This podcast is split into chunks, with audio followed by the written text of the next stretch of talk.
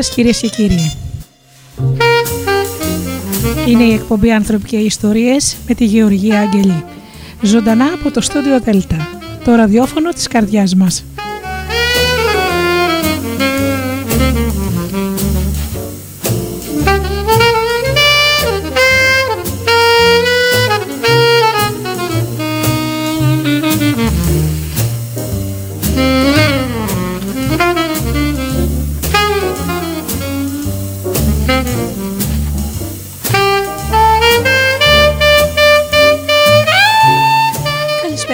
Αγαπημένοι μου φίλοι. Σήμερα πάλι μαζί με άνθρωποι και ιστορίες στην εκπομπή και ένα ενδιαφέρον θέμα όπως πάντα.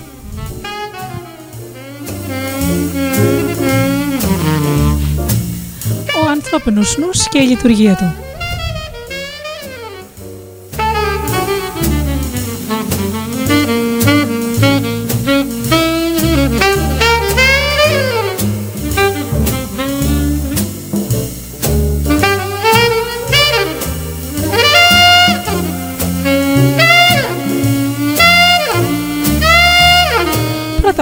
σας καλωσορίσω και να σας καλησπέρισω όλους εσάς, τους φίλους μας που πληκτρολογείτε www.studiodelta.gr και είσαστε εδώ στην πρώτη σελίδα του σταθμού μας.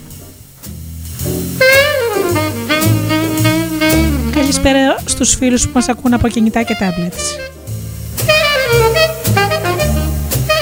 Καλησπέρα στους φίλους που μας ακούν από τις μουσικές σελίδες τις οποίες φιλοξενούμαστε όπως είναι το Live24.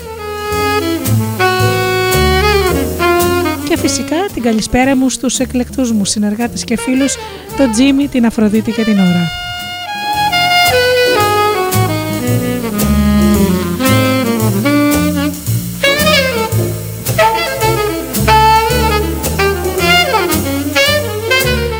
Ακούμε λοιπόν λίγα τραγουδάκια και γυρίζουμε πάλι εδώ για το θέμα μας.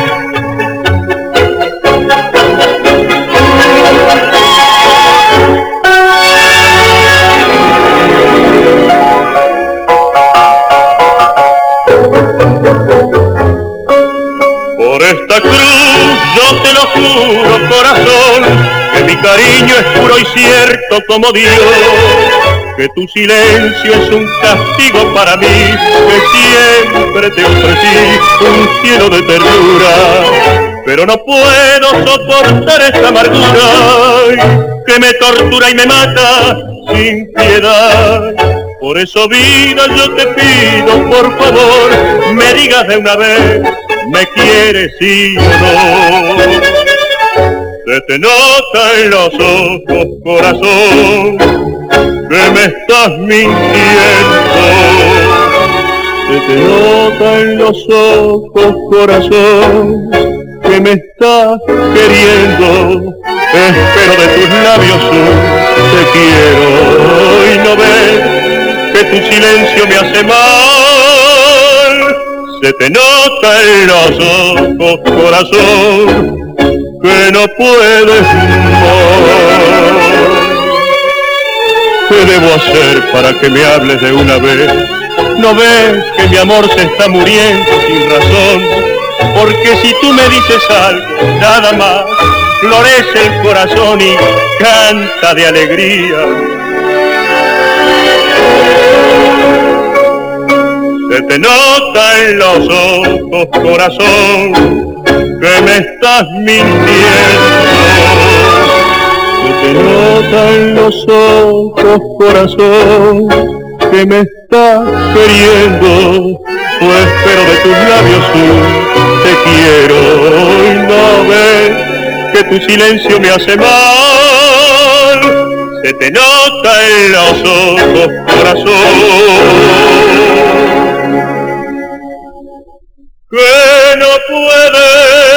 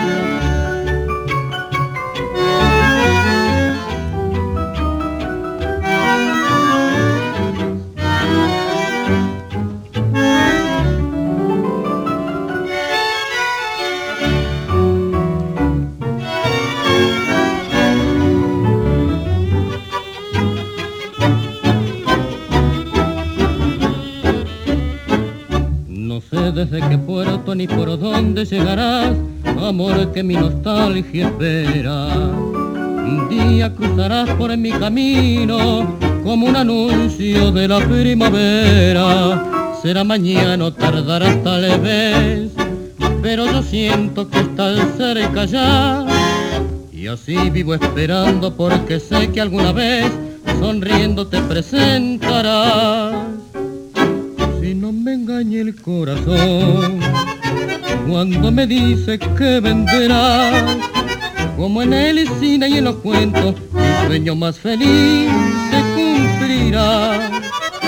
Si no me engaña el corazón, y frente a mí te encuentro un día, yo te daré la bienvenida con la dulce melodía de un cantar de amor.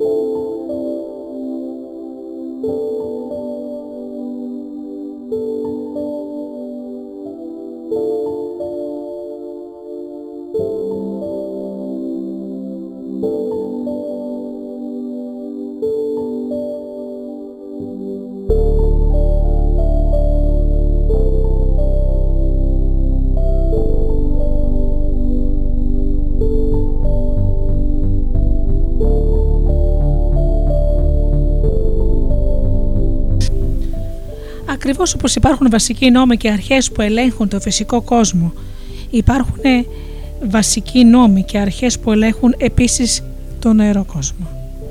Πριν να μπορέσεις να ελπίσεις ότι θα λειτουργήσεις το ανθρώπινο σύστημα της επιτυχίας σου κατάλληλα, πρέπει να γνωρίζεις τους βασικούς νόμους που καθορίζουν τη συμπεριφορά σου και επηρεάζουν την ίδια σου την ύπαρξη.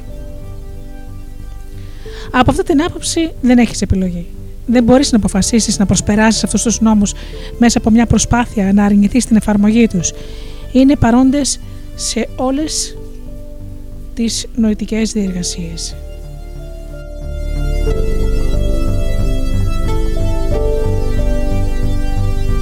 και θα λειτουργούν πάντα επιτυχημένα για να επιφέρουν τα αποτελέσματα που συνεχίζεις να λες στο νου σου ότι επιθυμείς.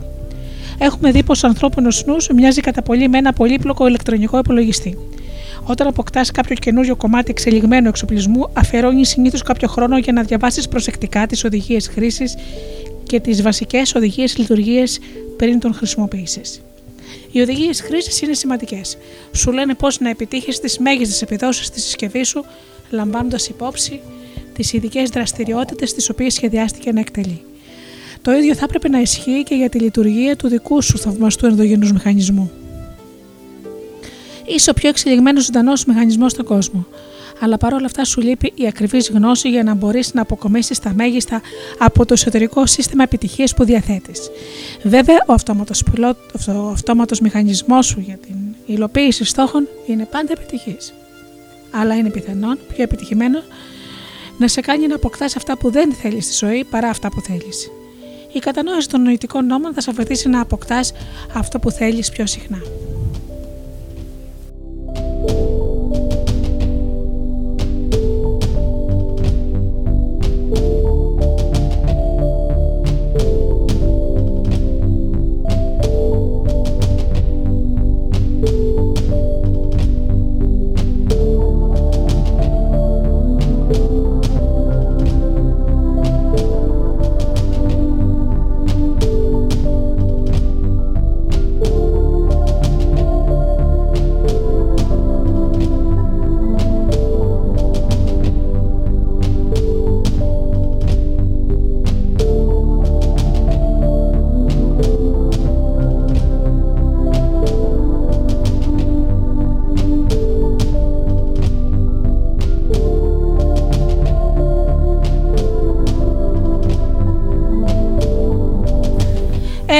Ένα γενικό θεμελιώδης νόμος και τέσσερις βασικοί νόμοι ελέγχουν τη λειτουργία του ανθρώπινου συστήματος επιτυχίας. Για να ελέγχεις τη συμπεριφορά σου, πρέπει να γνωρίζεις αυτούς τους νοητικούς νόμους, διότι μόνο μέσα από την κατανόηση των αιτιών μπορείς να μάθεις να ελέγχεις τις επιπτώσεις και να επιτυγχάνεις τα θετικά αποτελέσματα που πραγματικά θέλεις. Α πάμε λοιπόν να δούμε τους πέντε νοητικούς νόμους. Πάμε στον πρώτο. Ο πρώτος νοητικός νόμος ονομάζεται νόμος της αιτίας και του αποτελέσματος. Ο νόμος της αιτίας και του αποτελέσματος είναι ένας βασικός νόμος του σύμπαντος. Λέει πως για κάθε πράξη ή γεγονός στη ζωής σου υπάρχει καταρχήν μια προηγούμενη αιτία. Είναι ο λόγος για τον οποίο συμβαίνει κάτι στον κόσμο. Όπως έμαθε στη φυσική για κάθε δράση υπάρχει και μια αντίδραση. Κατά τον ίδιο τρόπο υπάρχει και μια προηγούμενη αιτία για κάθε επίπτωση στη ζωή σου. Στο ανθρώπινο σύστημα η σκέψη σου αποτελεί την αιτία και οι περιστάσεις το αποτέλεσμα ο ειδικότερος τρόπος σκέψης σου θα αποτελεί πάντα την κύρια αιτία του σταθμού της ζωής, των επιπτώσεων ή των αποτελεσμάτων που βιώνεις σήμερα. Εάν θέλεις να αλλάξεις να αλλάξεις τη ζωή σου στο μέλλον, πρέπει να αλλάξεις τον τρόπο της σκέψης σου στο παρόν. Αλλάζεις συνεχώς και αναπτύσσεσαι. Εξελίσσεσαι πάντα προς την κατεύθυνση που συνεχίζεις να λες στο νου σου ότι επιθυμείς.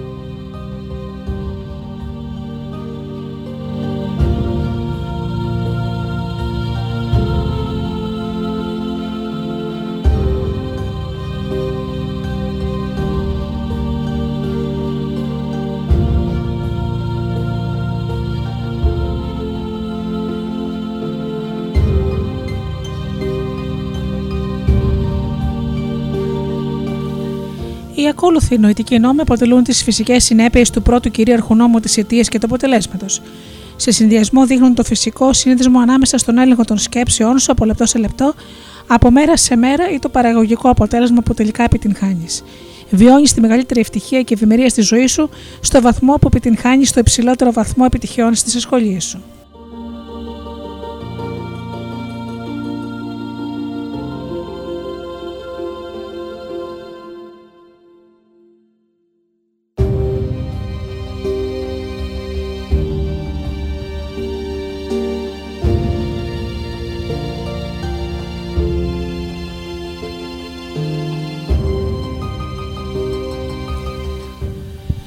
Δεύτερος νοητικό νόμος είναι ο νόμος του ελέγχου.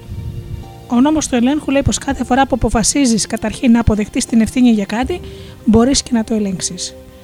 Όπως ο πιλότος ενός αεροπλάνου έχει την ευθύνη για τη λειτουργία του οχήματος και γνωρίζει ότι πρέπει να αποδεχτεί την πλήρη ευθύνη για οποιοδήποτε αποτέλεσμα θα φέρουν οι πράξεις του. Εκτιμά και αποδέχεται την ευθύνη η οποία βρίσκεται στα χέρια του, συνειδητοποιώντας ότι η αποτυχία να λειτουργήσει σωστά τη μηχανή που ελέγχει μπορεί να φέρει θάνατο και την καταστροφή σε όλους τους επιβαίνοντες.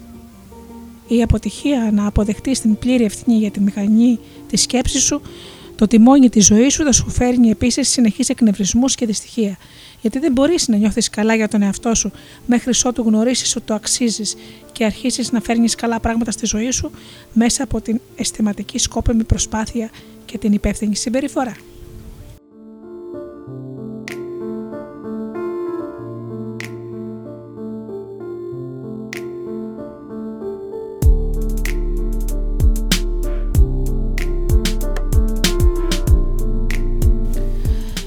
Στη ζωή θα υπάρχουν πάντα απροσδόκητα γεγονότα για τα οποία θα έχεις μικρό ή καθόλου έλεγχο. Σοβαρά ατυχήματα και θάνατοι συμβαίνουν καθημερινά. Ακόμα και σε αυτές τις περιστάσεις έχεις την ικανότητα και την ευθύνη να χειρίζεσαι και να ελέγχεις τις επιπτώσεις που θα έχουν στη ζωή σου. Ελέγχεις το πεπρωμένο σου όταν διευθύνεις τη σκέψη σου και κατά αυτόν τον τρόπο τις πράξεις και τη συμπεριφορά σου. Ο έλεγχος στη ζωή σου απαιτεί να αποδέχεσαι το 100% την ευθύνη για τις σκέψεις και τις πράξεις. Δεν υπάρχει τρόπος με τον οποίο μπορείς να αποκτήσεις έλεγχο πάνω στις σκέψεις και τις πράξεις σου χωρίς να αποδεχτείς την πλήρη ευθύνη για αυτές.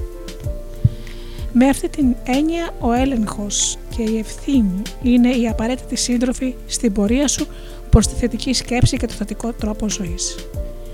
Ο νόμος του ελέγχου είναι ουσιαστικός για να συντηρείς υψηλά επίπεδα ενέργειας, ειρήνης του νου, αυτοπεποίθησης και θετικών συναισθημάτων. Ο έλεγχος ξεκινά από τη σκέψη σου και αυτές με τη σειρά τους καθορίζουν τις επιδόσεις σου και την ποσότητα και την ποιότητα της ευτυχίας που απολαμβάνεις στη ζωή σου.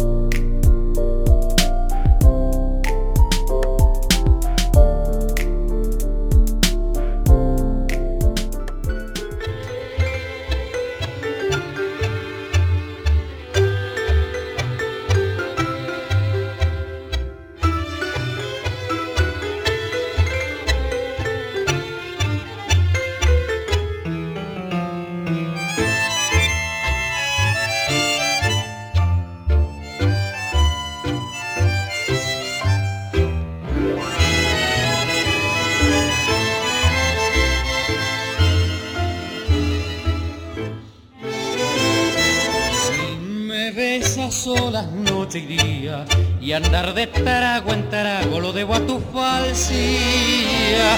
Si te adoro no son cosas mías, lo cierto es que te digo, no quiero verte más. Hoy ya sé que inútil es amar, si tenés amor propio y moral. También sé que amigo de verdad es el alcohol y nadie más.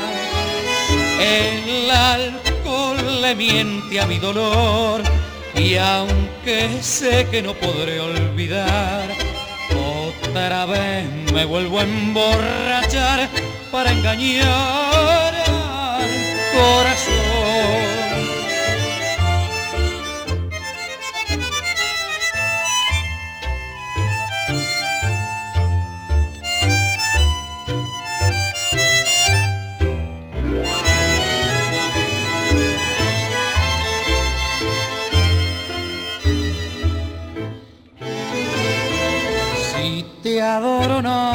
Son cosas mías. Lo cierto es que te digo, no quiero verte más. Hoy ya sé que inútil es amar si tenés amor propio y moral. También sé que amigo de verdad es el alcohol y nadie más. El alcohol le miente a mi dolor y aunque sé que no podré olvidar, otra vez me vuelvo a emborrachar para engañar al corazón.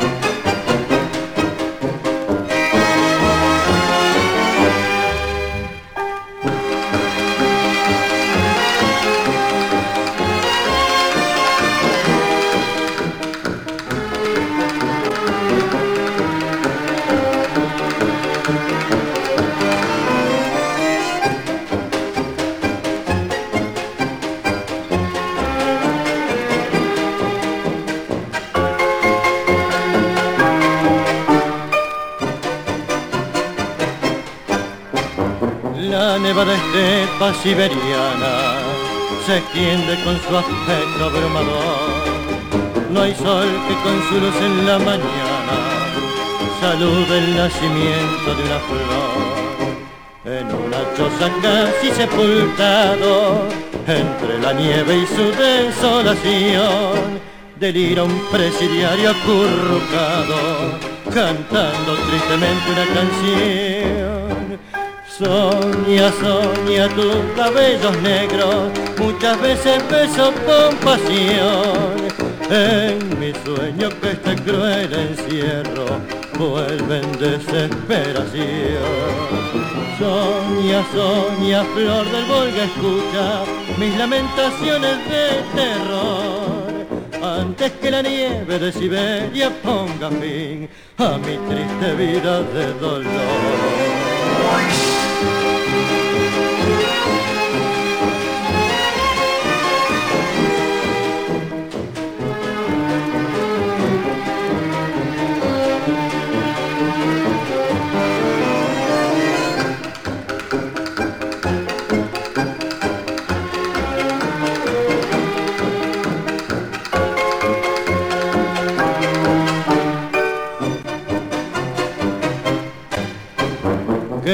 De ti? No lo imagino.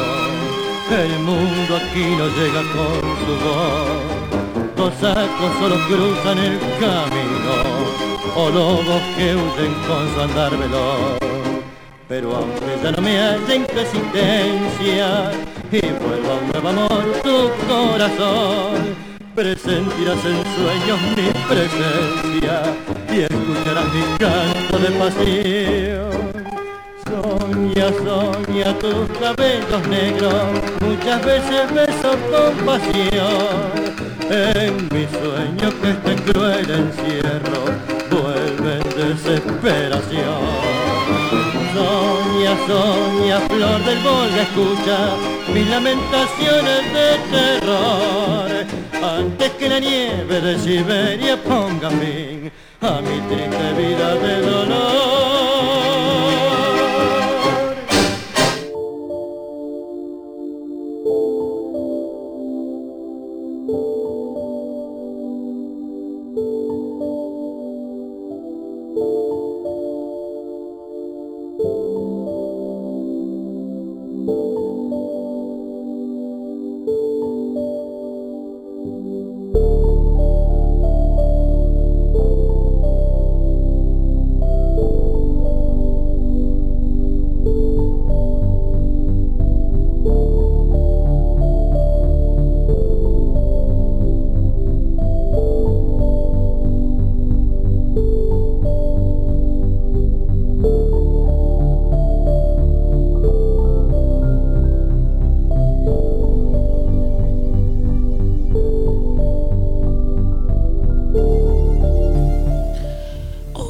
Νοητικός νόμος είναι ο νόμος της πεποίθησης.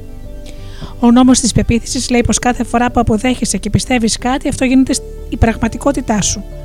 Πολλοί άνθρωποι δεν καταλαβαίνουν ότι διαλέγεις αυτό που πιστεύεις. Η κάθε μια από τις πεπιθήσεις σου αποτελεί και μια επιλογή. Μια βασική πεποίθηση κλειδί αν ελπίζεις να προχωρήσεις με τη ζωή σου. Είσαι το άμεσο αποτέλεσμα όλων των συστημάτων πεπιθήσεων που διατρέφεις.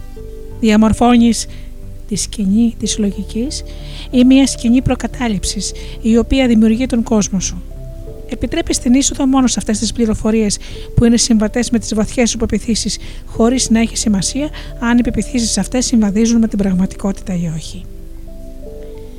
Οι πεπιθήσει είναι η πιο ισχυρή δύναμη για να, για να δημιουργήσεις θετική αλλαγή στη ζωή σου διότι ακόμα και αν τρέφεις πεπιθήσεις που βασίζονται σε ανεπαρκείς λανθασμένες ή παράλογες πληροφορίες, έχουν άμεση επίπτωση στον δρόμο και στον τρόπο που σκέφτεσαι και στον τρόπο που λειτουργείς.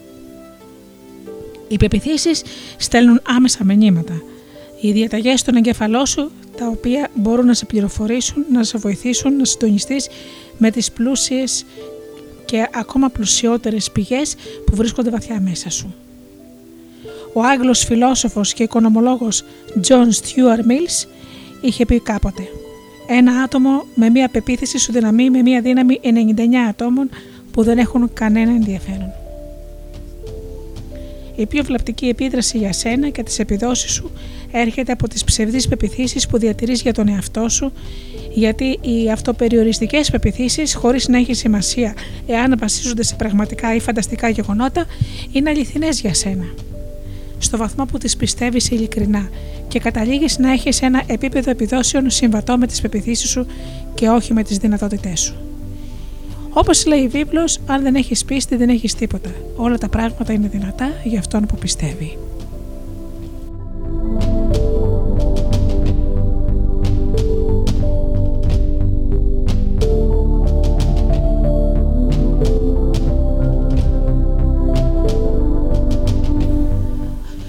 Όπως βλέπεις, αυτοί οι νοητικοί νόμοι δεν αποτελούν πρόσφατο δημιούργημα. Είναι γνωστοί εδώ και αιώνες. Δυστυχώς, μόνο λίγοι άνθρωποι που κατανοούν και τους εφαρμόζουν σταθερά στην καθημερινή τους ζωή. Ένα εξαίρετο βιβλίο για τον νόμο της πεποίθησης είναι του βιβλίου του Claude Bristol The Magic of Believing που εκδόθηκε πρώτη φορά το 1948 και εξακολουθεί να είναι best seller μέχρι σήμερα. Δείχνει μέσα από ανέκδοτα και εμπειρίες της πραγματικής ζωής πως οι πεπιθήσεις έχουν τεράστια δύναμη υποβολής πάνω σε αυτόν που τις πιστεύει. Η δύναμη αυτή είτε σε βοηθά να προχωρήσεις είτε σε κρατά πίσω σε όλα όσα λες και όσα κάνεις.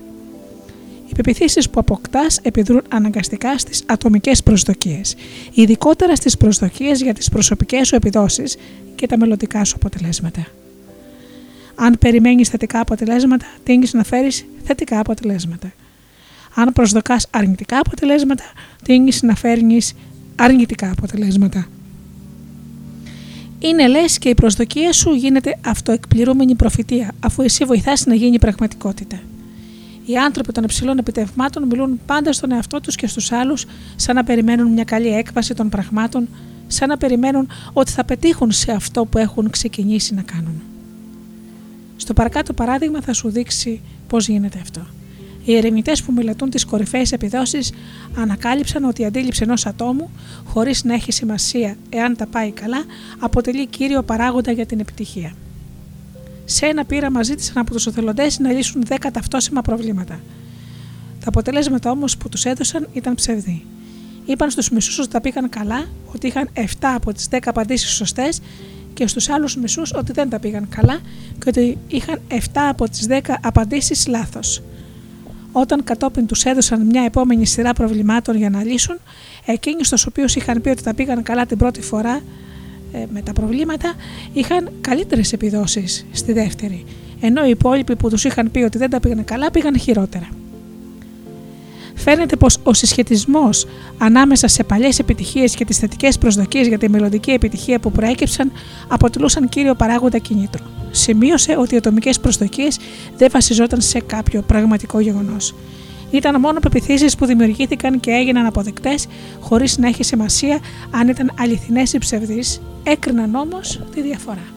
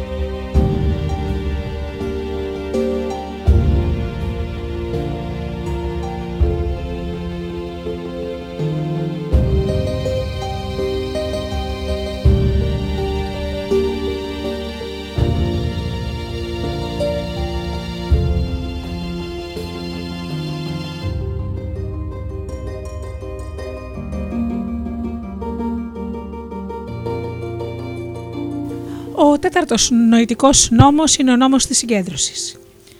Ο νόμος της συγκέντρωσης λέει ότι κάθε φορά που συγκεντρώνεσαι και ασχολείσαι με κάτι, αυτό αναπτύσσεται μέσα από τις εμπειρίες σου. Μπορείς να ελέγξεις αυτός στο οποίο συγκεντρώνεσαι. Μπορείς να αναπτύξεις μια συνειδητότητα επιτυχίας αν επικεντρώνεσαι στα επιτυχημένα αποτελέσματα ή εξίσου μπορείς να αναπτύξεις μια συνειδητότητα αποτυχίας σαν να συγκεντρώνεσαι στα ανεπιτυχή αποτελέσματα. Για να μπορέσεις να κάνεις υλική πραγματικότητα, κάτι πρέπει πρώτα να το δημιουργήσεις νοητικά.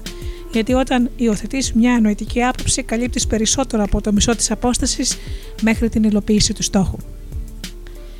Γνωρίζουμε ότι ο συνειδητός νους μπορεί να ασχολείται μόνο με μία σκέψη κάθε φορά. Είτε θετική είτε αρνητική. Δεν μπορεί ποτέ να συγκρατεί δύο σκέψεις ταυτόχρονα.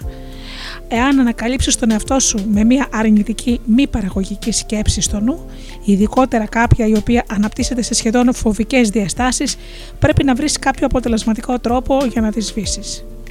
Ένας τρόπος είναι να τη διώξεις με τις γροθιές σου από την νοητική σου οθόνη, να πατήσεις σταθερά το πλήκτρο Erase, ακύρωση και να την παρακολουθήσεις να εξαφανίζεται. Ένας άλλος τρόπος είναι να επαναλάβεις στον εαυτό σου τη λέξη Stop, νοητικά ή δυνατά ξανά και ξανά.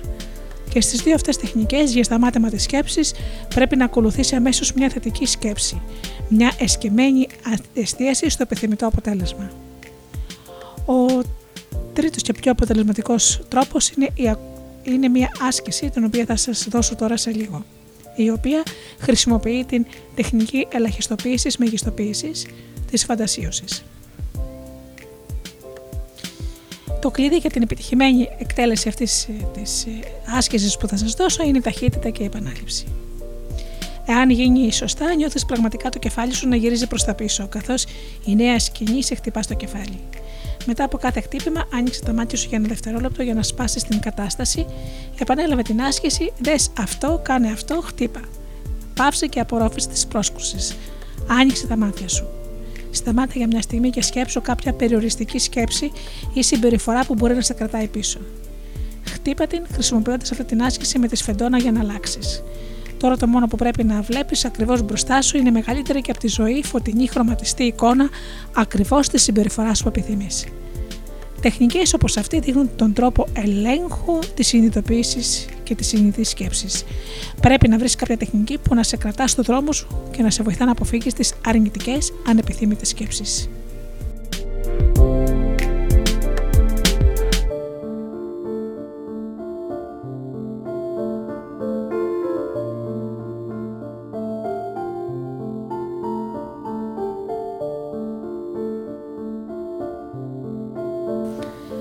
Αυτή λοιπόν η νοητική άσκηση που θα σας δώσω λέγεται το φρένο της σκέψης.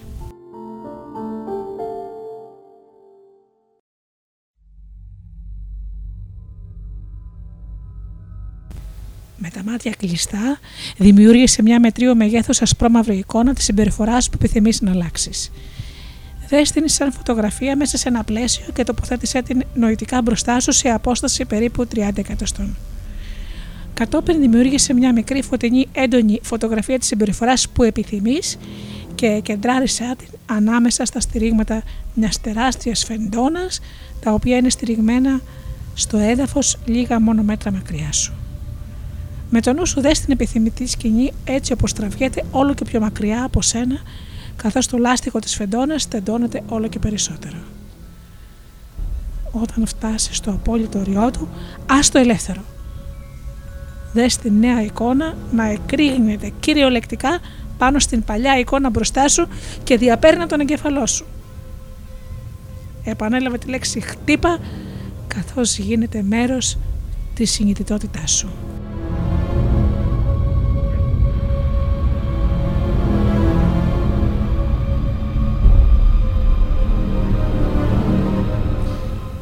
Έτσι λοιπόν η νέα επιθυμητή εικόνα εκρήγνεται πάνω στην παλιά. Το κάνετε αρκετές φορές αυτό το πράγμα και έχει απίστευτο αποτέλεσμα. Έχω προσωπική άποψη πάνω σε αυτό γιατί αυτή την άσκηση την έχω κάνει και έχω αλλάξει πολλά σημαντικά πράγματα και σας τη συνιστώ ανεπιφύλακτα. Πάμε να ακούσουμε μουσική.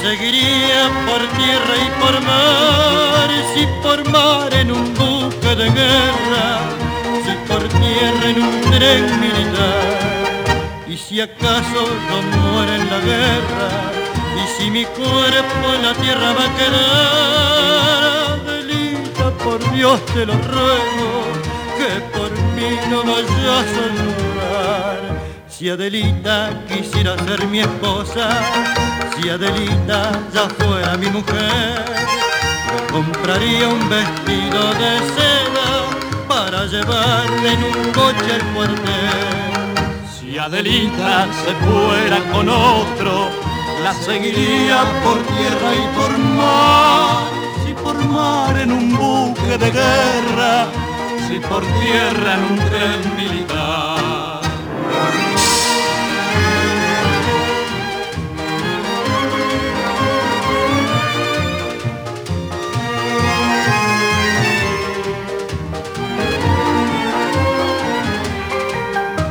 Adelita se fuera con otro, la seguiría por tierra y por mar, si por mar en un buque de guerra, si por tierra en un tren militar. Y si acaso yo muero en la guerra, y si mi cuerpo en la tierra va a quedar, Adelita, por Dios te lo ruego, que por mí no vayas a llorar. Si Adelita quisiera ser mi esposa, si Adelita ya fuera mi mujer, compraría un vestido de seda para llevarme en un coche al cuartel. Si Adelita se fuera con otro, la seguiría por tierra y por mar, si por mar en un buque de guerra, si por tierra en un que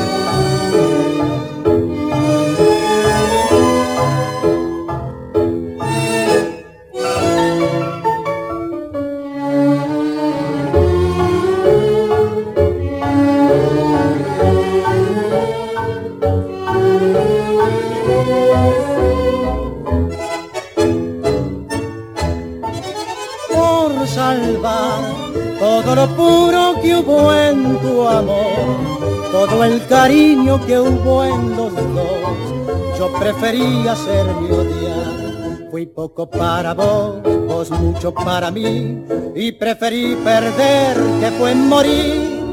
Morir en vida sin tenerte y adorarte, y hundirme solo para llorar.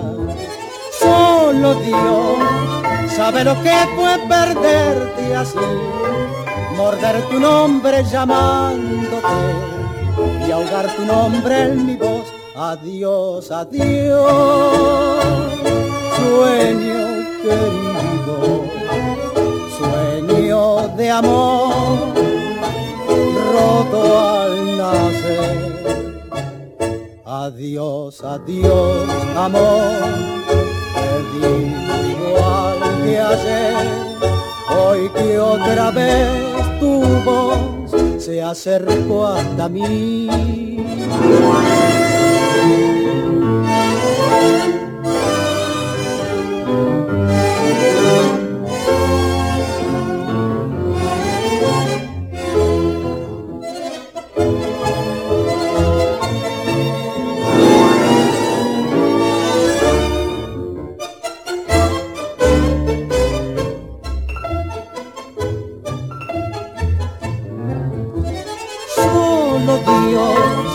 Sabe lo que fue perderte así, morder tu nombre llamándote y ahogar tu nombre en mi voz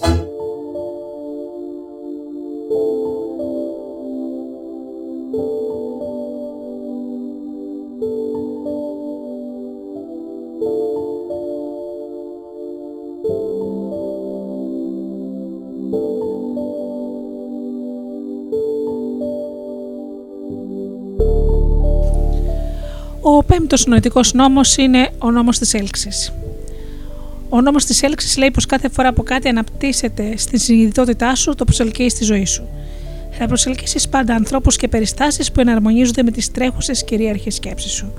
Είναι σαν να λειτουργείς σε ένα μεγάλο κέντρο επικοινωνιών που μεταδίδει και δέχεται ενέργεια της σκέψης. Οι σκέψεις σου έχουν όλες μια καθορισμένη ένταση και συχνότητα, η οποία επικοινωνείται σε αυτούς με τους οποίους έρχεσαι σε επαφή. Οι άνθρωποι οι οποίοι ζουν τη μέρα τους περιμένοντας να τους συμβούν καλά πράγματα, ακτινοβολούν κυριολεκτικά αυτοπεποίθηση, ενθουσιασμό και μια αίσθηση σκοπού. Προσελκύουν κοντά ανθρώπους και περιστάσεις παρομοίου τύπου και αποθούν ανθρώπους και περιστάσεις διαφορετικού είδους. Θα εκπλαγείς πόσα καλά πράγματα και περιστάσεις προσελκύεις ενστικτοδό προς τον εαυτό σου, εάν είσαι θετικός, νιώθεις καλά για τον εαυτό σου και έχεις ενεργετική στάση απέναντι στη ζωή. Αυτό όμως λειτουργεί αμφίδρομα. Θα εκπλαγείς πόσα αρνητικά πράγματα και περιστάσεις προσελκύεις όταν είσαι πεσημιστή, νιώθεις άσχημα για τον εαυτό σου και γενικά έχεις παθητική στάση απέναντι στη ζωή.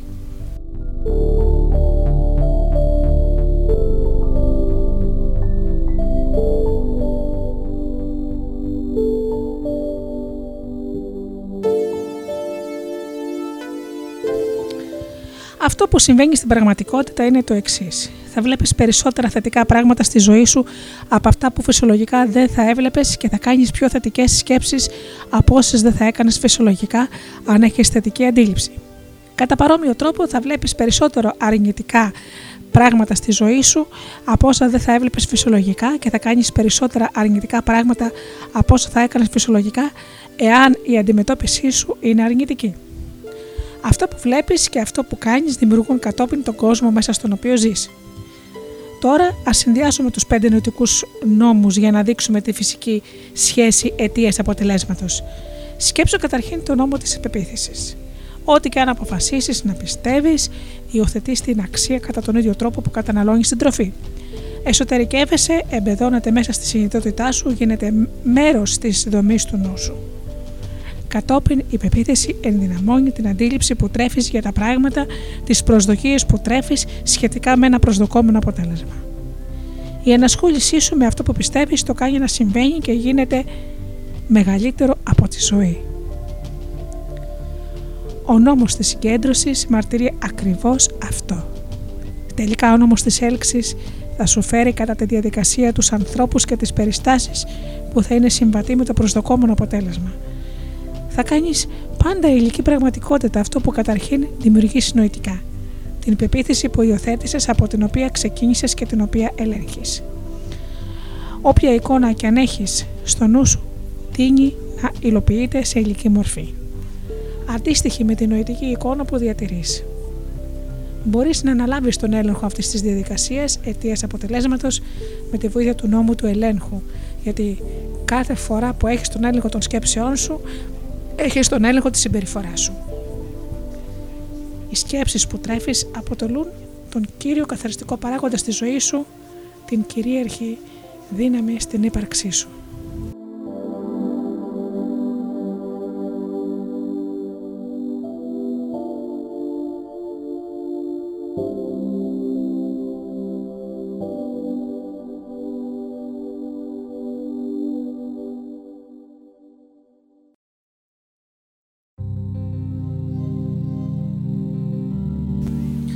Ακόλουθα παραδείγματα δείχνουν αυτά που μόλις είπαμε. Στηρίζουν την άποψη του Άντριου Κάρνεγκη, Αμερικανού βιομηχάνου και φιλανθρώπου, ο οποίος γεννήθηκε στη Σκωτία. Ότι οποιαδήποτε ιδέα απασχολεί το νου μας, χωρίς να έχει σημασία αν είναι κάτι που φοβόμαστε ή σεβόμαστε, θα αρχίσει αμέσως να δίνει τον εαυτό της με την πιο βολική και κατάλληλη υλική μορφή που υπάρχει στη διάθεσή μας.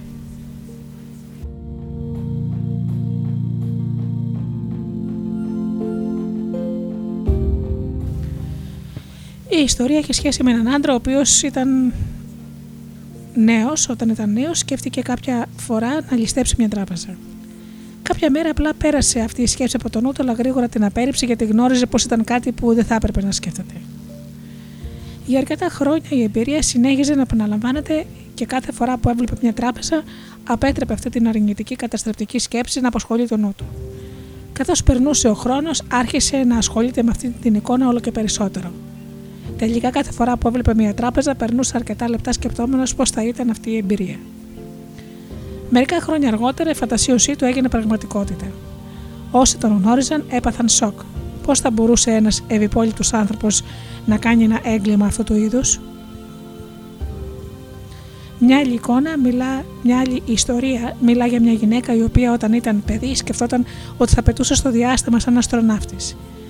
Μια μέρα πέρασε από το μυαλό της αυτή η ιδέα, αλλά γρήγορα την απέρριψε, γιατί γνώριζε ότι ήταν κάτι που ίσως δεν θα συνέβαινε ποτέ. Για αρκετά χρόνια η εμπειρία συνέχισε να επαναλαμβάνεται και κάθε φορά φιλοξενούσε αυτή τη θετική δημιουργική σκέψη για λίγα δευτερόλεπτα στο νου της. Καθώς περνούσε ο χρόνος, άρχισε να ασχολείται με την εικόνα περίπου για ένα λεπτό. Τελικά, κάθε φορά που κοιτούσε το στον ουρανό, αφιέρωνε μερικά λεπτά να σκεφτεί πώς θα ήταν αυτή η εμπειρία. Κάποια χρόνια αργότερα η φαντασίωσή της έγινε πραγματικότητα. Όσοι τη γνώριζαν εντυπωσιάστηκαν. Πώς μπορούσε μια γυναίκα να επιτύχει αυτό το απίστευτο πράγμα ξεκινώντας από τόσο χαμηλά; Αυτά συνέβησαν γιατί αυτοί οι άνθρωποι φιλοξενούσαν μια ιδιαίτερη σκέψη στο μυαλό τους για πολύ καιρό και προοδευτικά επέτρεψαν στον εαυτό τους να θρέψει την εικόνα με την οποία συνδεόταν. Σκέψου για ένα λεπτό ποιες σκέψεις και εικόνες φιλοξενούν οι φαντασιώσεις σου. Σκέφτεσαι το φόβο, την αποτυχία και την έλλειψη, ή βλέπεις την ευκαιρία, την πρόκληση και την αυτονία γύρω σου. Σκέψου την περίπτωση του βελανιδιού. Αν και φαίνεται εξωτερικά σαν συμπαγές αντικείμενο, όπως όλα τα άλλα στον κόσμο, είναι μια μάζα μορίων τα οποία τονούνται σε πολύ υψηλές ταχύτητες. Η φύση έχει καθορίσει την ταχύτητα αυτών των δονήσεων και έχει προγραμματίσει στο μοριακό του χάρτη ένα ακριβές σχέδιο που καθορίζει πόσο θα επεκταθεί και θα αναπτυχθεί. Ξέρουμε πως όλες οι διαδικασίες στη φύση είναι σχεδιασμένες έτσι ώστε να είναι επιτυχημένες. Αμέσως μόλις φυτευτεί το βαλανίδι στο έδαφος, οι δονήσεις του δημιουργούν μια ελκυστική δύναμη, η οποία ενστικτοδός τραβά προς αυτή νερό, ανόργανα άλατα και άλλες θερπτικές ουσίες σε αρμονικές δονήσεις με τη φύση του. Υπάρχει και ορελεκτικά μια παρέλαση συμπληρωματικών σωματιδίων που έλκονται προς το σπόρο, ενώ άλλα σωματίδια τα οποία δεν βρίσκονται σε εναρμονισμένη δόνηση με αυτό απορρίπτονται.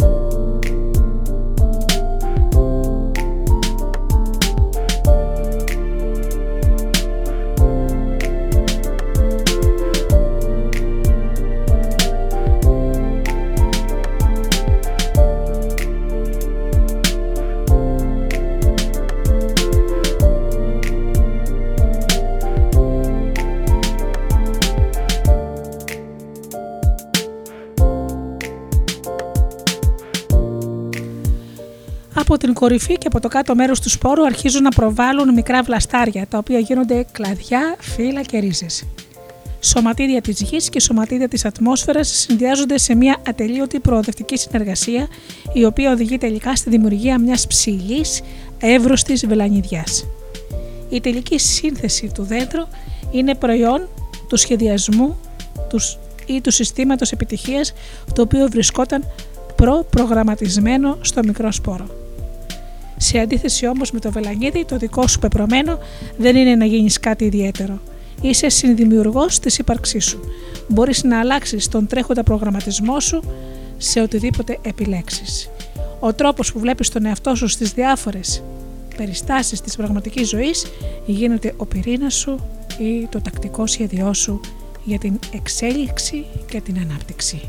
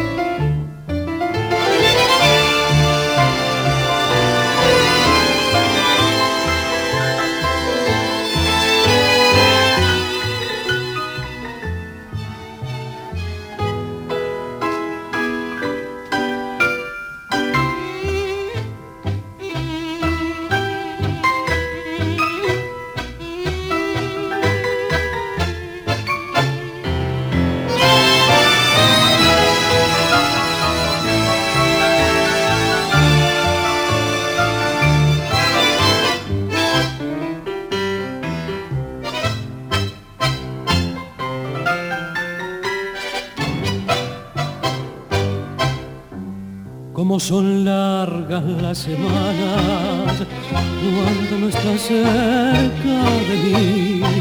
No sé qué fuerza sobrehumana dan valor lejos de ti.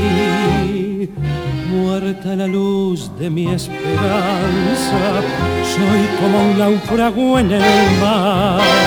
Sé que me pierdo en lontananza, mas no me puedo resignar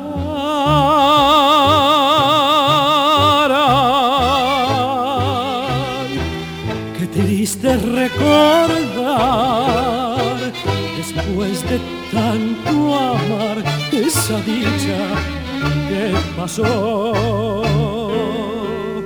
Flor de una ilusión, nuestra pasión se marchitó.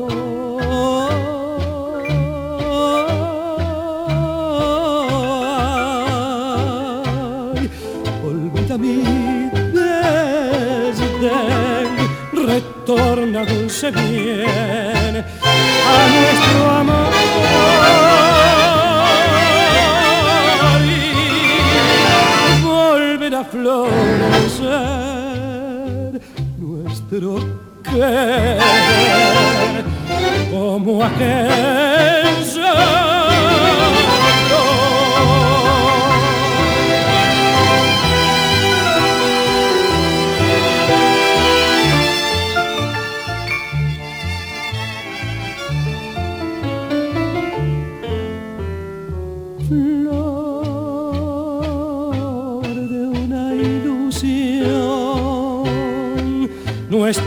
pasión se marchitó.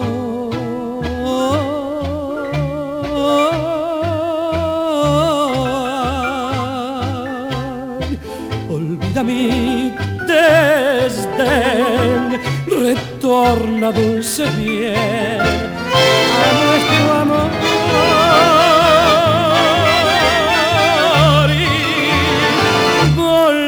conocer nuestro querer como aquel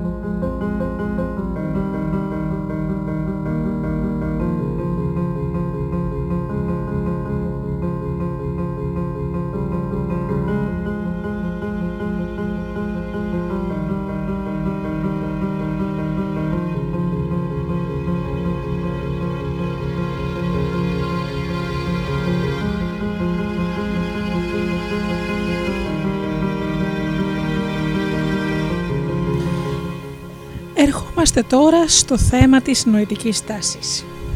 Η νοητική στάση σου είναι ο συνήθως τρόπος δράσης αισθήματος και σκέψης, ο οποίος δείχνει την προδιάθεσή σου, τις γνώμες σου και τις πεπιθήσεις σου σχετικά με τη ζωή. Οι τρεις βασικές λέξεις είναι συνήθειες, σκέψεις και πεπιθήσεις. Ξέρουμε ότι αποτελείς συνάρτηση αυτό που σκέφτεσαι τον περισσότερο χρόνο. Τα πιο εξωτερικά ορατά χαρακτηριστικά του τρόπου σκέψης σου είναι η στάση σου. Η προσωπικότητά σου, το πρόσωπο το οποίο παρουσιάζεις αποτελεί απλά την εξωτερική έκφραση των εσωτερικών στάσεων και αισθημάτων σου. Η συμπεριφορά σου μοιάζει με τη στάση σου σε δράση. Οι στάσει σου επομένως αποτελούν μια αντανάκλαση του κόσμου όλων των πεπιθήσεων που τρέφεις και της ποιότητας του συνόλου των σκέψεων με τις οποίες ασχολείσαι. Εκτεταμένη έρευνα του τρόπου με τον οποίο οι άνθρωποι γίνονται επιτυχημένοι δείχνει την ύπαρξη ενός ουσιαστικού παράγοντα σε κάθε περίπτωση. Μια θετική νοητική στάση μαζί με άλλους παράγοντες κλειδιά για την επιτυχία που θα περιγράψουμε αργότερα αποτελεί και μια αναντικατάσταση προϋπόθεση για να προχωρήσεις στη ζωή σου. Ο Clement Stone, συγγραφέας αρκετών βιβλίων αυτοβοήθειας που έγιναν κλασικά, αναφέρει στη θετική νοτική στάση σαν PMI και υποστηρίζει ότι η PMI είναι ο καταλήτης ο οποίος κάνει κάθε συνδυασμό αρχών της επιτυχίας να συνεργάζονται για την επιτυχία ενός αξιόλογου αποτελέσματος. Οι κυνηγοί ταλέντων στη διοίκηση επιχειρήσεων στο Πανεπιστήμιο του Χάρβαντ βρήκαν σε μία μελέτη το ότι το 85% όλων των αυτών που επιτυγχάνει κάποιος μετά την αποφύτιση ως προς τον πλούτο, τη θέση και το κοινωνικό επίπεδο ήταν αποτέλεσμα της τάσης του και μόνο το 15% ήταν αποτέλεσμα των ακαδημαϊκών επιδόσεων και ικανοτήτων. Μια παρόμοια έρευνα βρήκε ότι δεν υπάρχει σχέση ανάμεσα στις αποδοχές που αποκομίζει κάποιος κατά τη διάρκεια της ζωής του και τα ακαδημαϊκά επιτεύγματα και η στάση του ευθύνεται για τις επιδόσεις ενός ατόμου και για την πρόοδό του τουλάχιστον στο 85% των περιπτώσεων.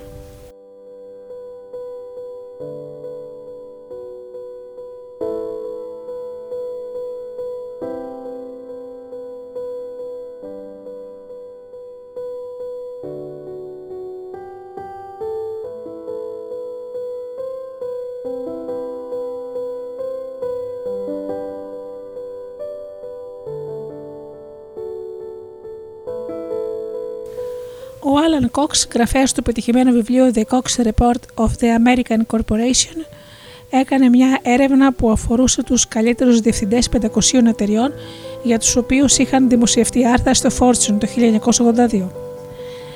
94% από αυτούς επέδιδαν την επιτυχία τους στη ζωή περισσότερο στις τάσεις τους παρά σε οποιοδήποτε άλλο παράγοντα. Εάν έχουμε όλα αυτά τα στοιχεία τα οποία υποστηρίζουν την ανάγκη για μια θετική νοητική στάση, γιατί η στάση αυτή λείπει σε πολλούς από εμάς; Σίγουρα είμαστε αρκετά ευφυεί ώστε να αντιλαμβανόμαστε το καλό. Παρ' όλα αυτά, αρκεί η γνώση από μόνη της για να φέρει μια αλλαγή της τάσης μας. Φαίνεται καθαρά πως όχι. Είχαμε δει ότι η στάση σου αποτελεί συνάρτηση των πεπιθήσεών σου, των βασικών πεπιθήσεων για τον εαυτό σου, των ικανοτήτων σου και του κόσμου σου.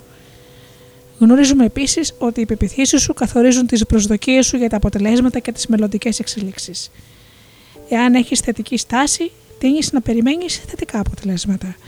Εάν έχεις αρνητική στάση, τίνει να προσδοκάς αρνητικά αποτελέσματα. Για να παραφράσουμε τον Dennis Whiteley στο βιβλίο του The Psychology of Winning, οι επιτυχημένοι άνθρωποι έχουν τη συνήθεια να δημιουργούν τις δικές τους θετικές προσδοκίες πριν από το γεγονός έχουν αναπτύξει μια θετική στάση προσδοκίας για τον εαυτό τους ακόμα και όταν δεν μπορούν να είναι σίγουροι ότι τα πράγματα θα εξελιχθούν ακριβώς όπως τα επιθυμούν.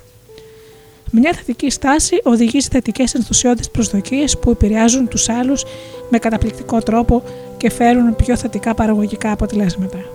Οι θετικές στάσεις αποτελούν μια ισχυρή δύναμη υποβολής η οποία βοηθά στη δημιουργία πραγματικότητας που αφορούν. Ο Σέμιουλ Τζόνσον έκανε το εξής σχόλιο για την νοητική στάση πριν από πολλά χρόνια.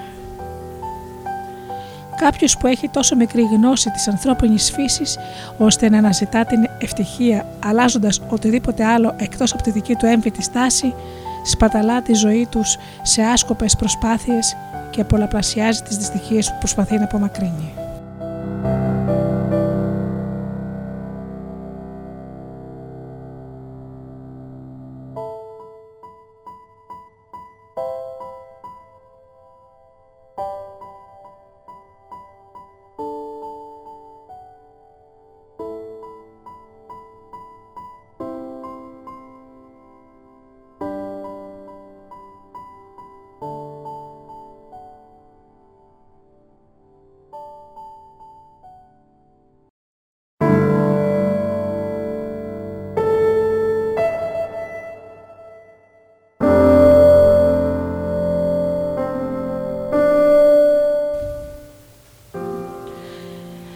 Λοιπόν καθαρά ότι οι στάσεις είναι πιο σημαντικές από τα γεγονότα της ζωής μας. Οι στάσεις μας βρίσκονται μέσα στον έλεγχό μας, ενώ τα περισσότερα γεγονότα, όπως το όνομα που μας έχουν δώσει και ο τόπο όπου γεννηθήκαμε, δεν είναι. Αυτό που είναι πιο σημαντικό είναι ο τρόπος που αντιδράς στις περιστάσεις.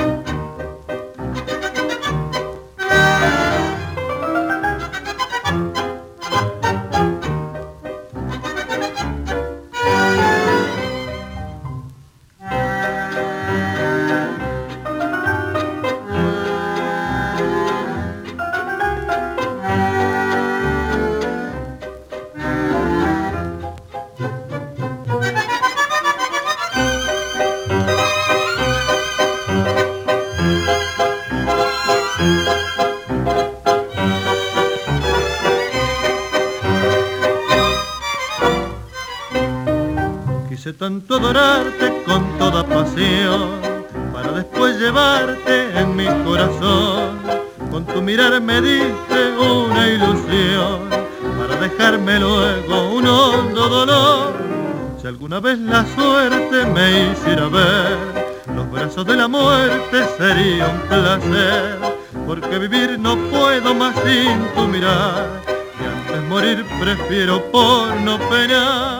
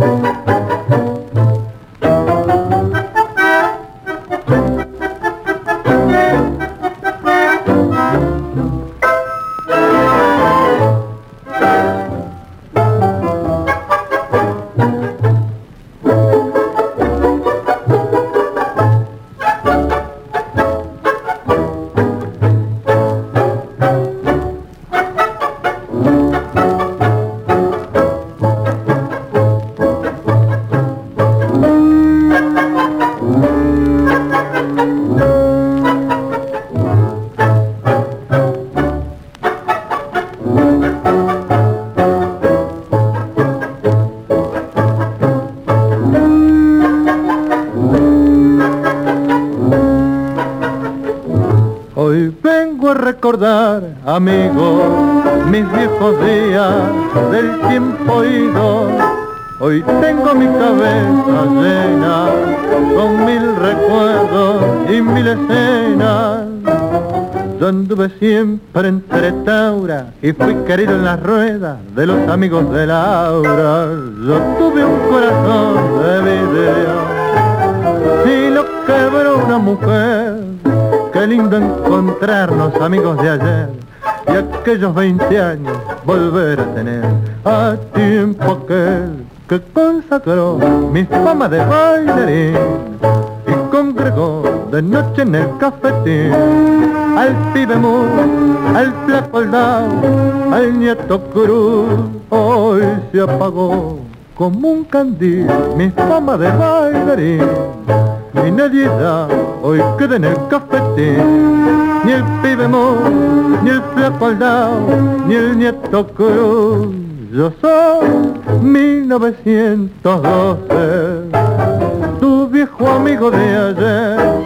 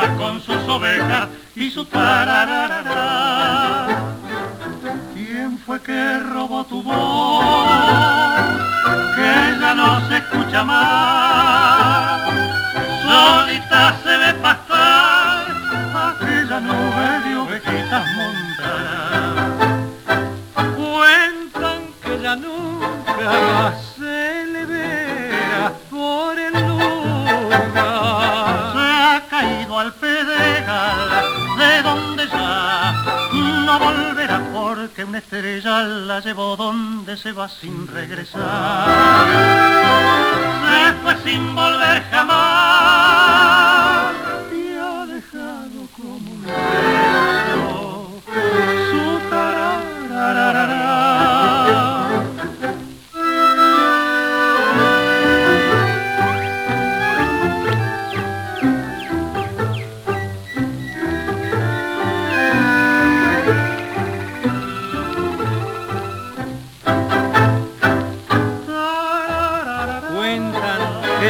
jamás se le verá por el lugar. Si ha caído al pedregal de donde ya no volverá, porque una estrella la llevó donde se va sin regresar. Se fue sin volver jamás y ha dejado como un resto su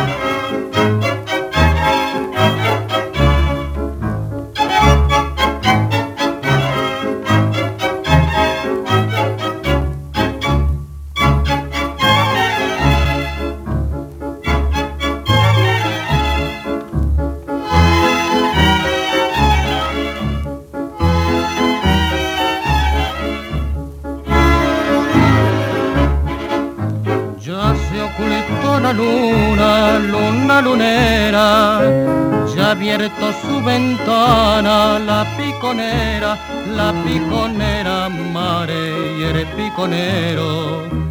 Va la sierra cantando con el lucero.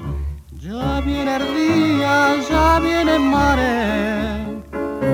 Ya viene el día, ya viene el mare alumbrando sus claras los olivares, alumbrando sus claras los olivares. Ay, que me diga que sí, ay, que me diga que no. Como no la ha querido ninguno, la quiero yo, mi piconera, como eres picón. Por tu culpa, curpita, yo tengo negro, negrito, mi corazón por tu curpa, curpita yo tengo negro, negrito mi corazón.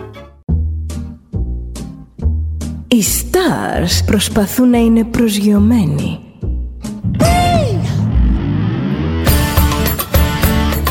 Ένα star είναι συνέχεια στον αέρα. Συνέχεια στον αέρα. Στο Διοδέλτα ζεις μαζί του.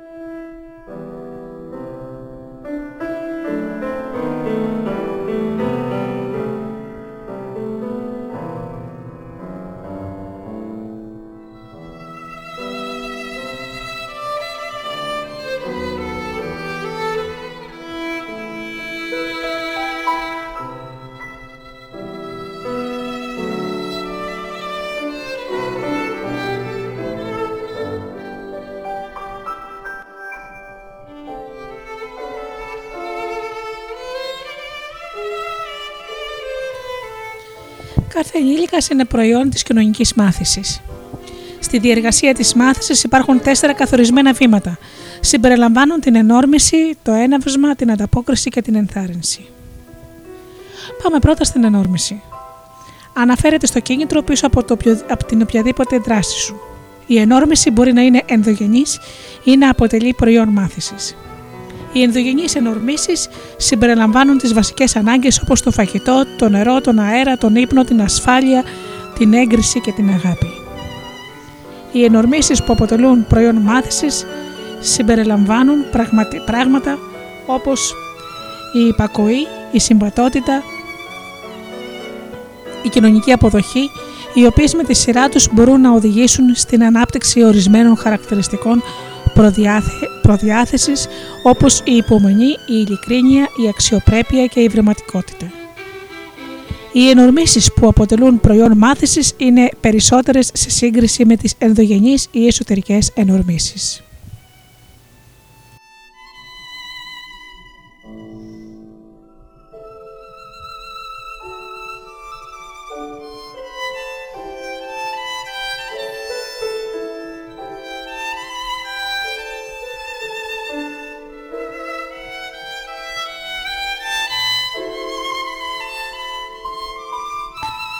Το έναυσμα είναι το ερέθισμα το οποίο γίνεται αντιληπτό και το οποίο προκαλεί μια σκέψη.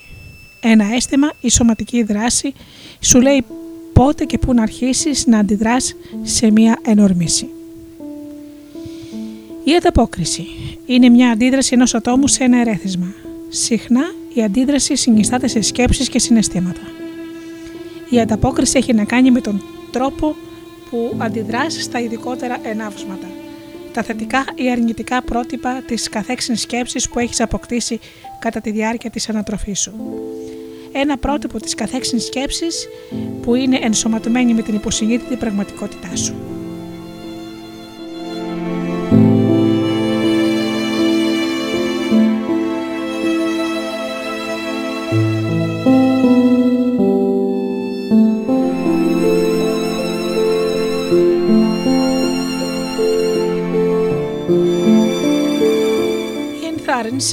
Αναφέρεται στην ανταμοιβή ή την τιμωρία που παίρνεις σαν αποτέλεσμα μιας δεδομένης δράσης.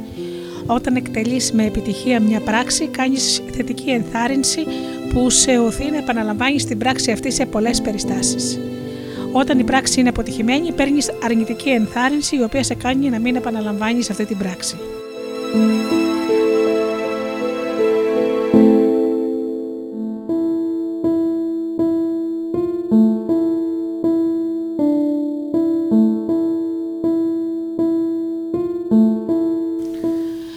Παράδειγμα, όταν αντιλαμβάνεις ένα ερέθισμα που σου προκαλεί άγχος, αυτό γίνεται γιατί αυτό το ειδικότερο έναυσμα προκαλεί μια ανταπόκριση η οποία είναι συνυφασμένη με τον εαυτό σου σε συνήθεια.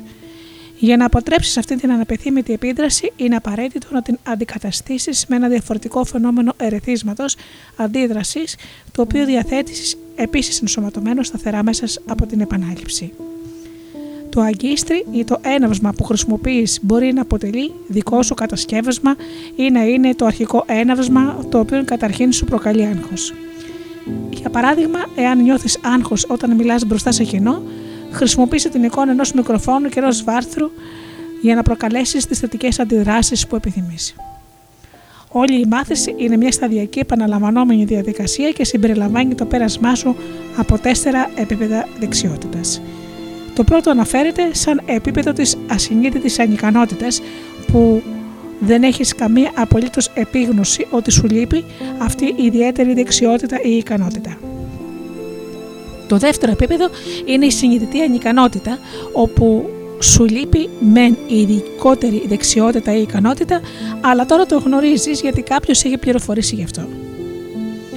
Το επόμενο επίπεδο ονομάζεται συνειδητή ικανότητα όπου έχεις επίγνωση ότι γνωρίζεις πώς να κάνεις καλά κάτι ειδικό.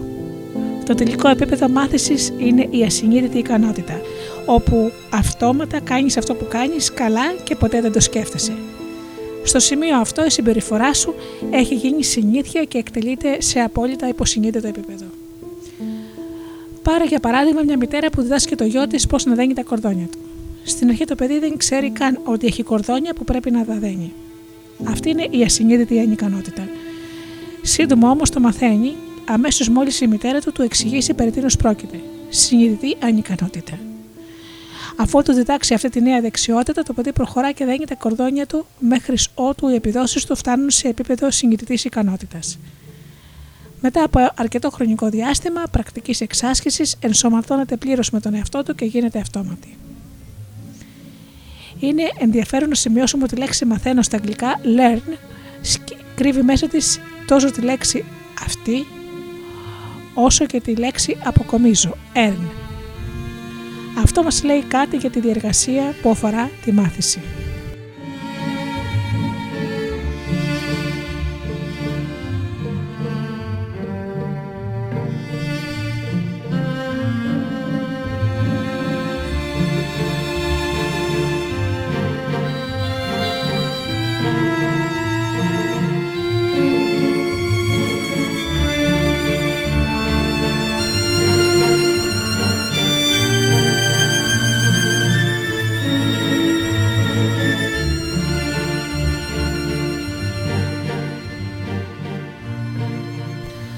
Προχωρήσουμε σε μια περιγραφή των βασικών ενδογενών ενορμήσεων, οι οποίες είναι κοινέ σε όλους τους ανθρώπους. Αν και οι ενδογενείς ενορμήσεις είναι βασικές για τον ανθρώπινο χαρακτήρα, συχνά διαφέρουν ανάμεσα στους ανθρώπους. Στο κλασικό του έργο Motivation and Personality, ο Αμερικανός ψυχολόγος Maslow πρότεινε την ακόλουθη ιεράρχηση των αναγκών και επιθυμιών σαν βάση για την, για την κατανόηση της ανθρώπινης συμπεριφοράς και κινητοποίησης. Ευτυχώς που δεν χρειάζεται να μάθεις να αναπνέεις. Να προστατεύεις τον εαυτό σου είναι να ζητάς στενές σχέσεις αγάπης, καθώς και άλλες ενορμήσεις ενδογενείς για την ύπαρξή σου. Ο τρόπος όμως με τον οποίο προσπαθείς να επιτύχεις υψηλότερα επίπεδα ικανοποίησης είναι πιο πολύπλοκος. Αφορά κάτι που έχει προγραμματιστεί μέσα σου μετά τη γέννησή σου.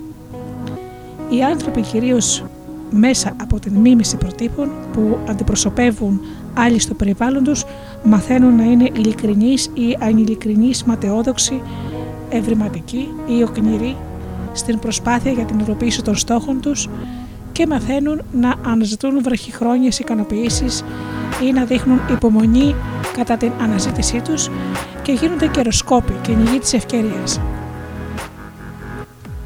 ή αφοσιώνονται σε μακροχρόνιους στόχους. Οι επίκτητε ενορμήσεις, επομένως, είναι κρίσιμης σημασίας για τη διαμόρφωση του χαρακτήρα και την εξέλιξη της προσωπικότητας, γιατί καθορίζουν σε μεγάλο βαθμό το στόχο τους σε όλο το φάσμα των ανθρώπινων αναγκών και επιθυμιών.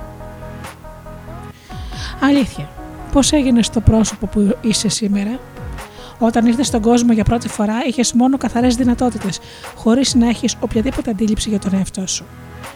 Βέβαια, αυτά που κληρονόμησες ήταν το γενετικό υπόβαθρο των γονιών σου. Αυτό είχε σίγουρα σημαντική επίπτωση απάνω σου, αλλά αποτελεί μια μόνο από τις πολλές επιρροές που καθορίζουν το σημερινό σου χάρτη. Οι περισσότερες από τις ιδέες, πεπιθήσεις, αξίες, τάσεις, συναισθήματα που έχεις σήμερα ως ενήλικας δεν υπήρχαν όταν γεννήθηκες. Απέκτησες αυτά τα χαρακτηριστικά κατά τη διάρκεια της ανατροφής σου μέσα από τη διαδικασία της μάθησης. Άρχισες με τα αρχαία της μνήμης σου όλο και νέες σελίδες που περίμεναν να τις γεμίσεις ο τρόπος με τον οποίο γέμισαν αυτές οι σελίδες καθορίζουν την κατεύθυνση της ζωής σου. Τα ουσιαστικά στοιχεία που σχηματίζουν σήμερα τη βάση της ενήλικης προσωπικότητάς σου αποκτήθηκαν κατά τη διάρκεια των πρώτων χρόνων της ζωής σου. Κατά τη διάρκεια εκείνης της εποχής έπρεπε να έχεις βιώσει την ανάγκη και το άγγιγμα των γονιών σου και των άλλων μελών της οικογένειας και να έχεις μάθει πόσο αξιαγάπητος και αποδεκτός και αξιόλογος είσαι. Η ποιότητα της φροντίδας και αντιμετώπιση που είχες έχουν σφραγίσει τη ζωή σου.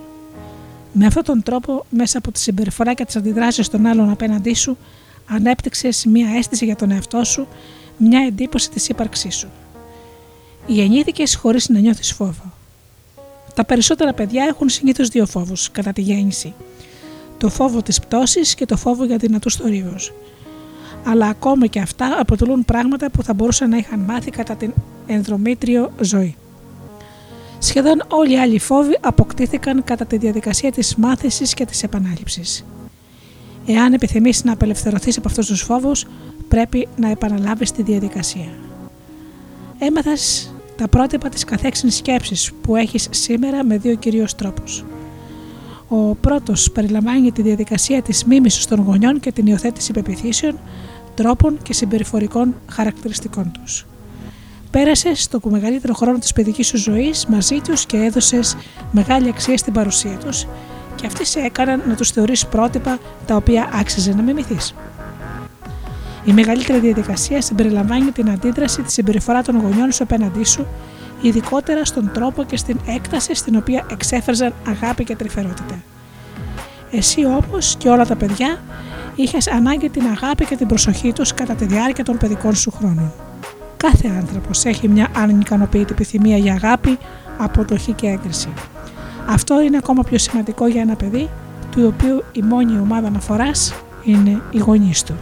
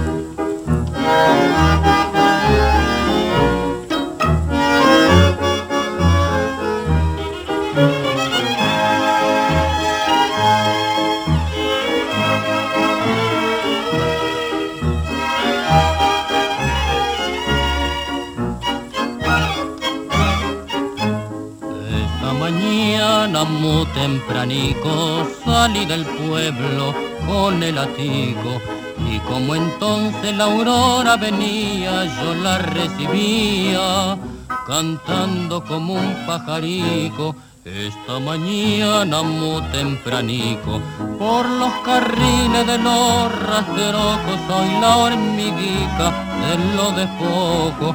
Y como tiene muy buenos ojos espiga en los manojos. Ay, ay, ay, ay, qué trabajo nos manda el Señor, levantarse y volverse a agachar, todo el día en los aires que al sol. Ay, ay, ay, ay, en memoria de mi segador, no arrebañe los campos de mies, que detrás de la José voy yo.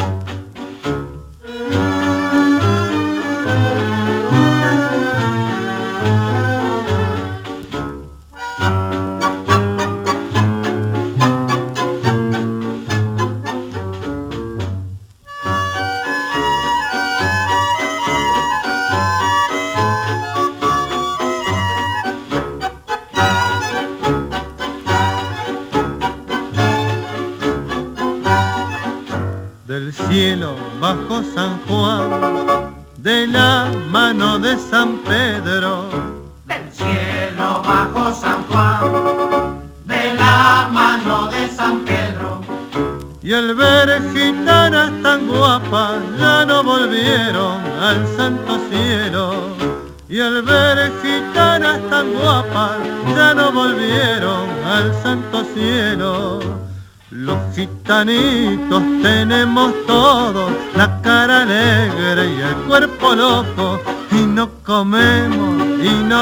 vivimos.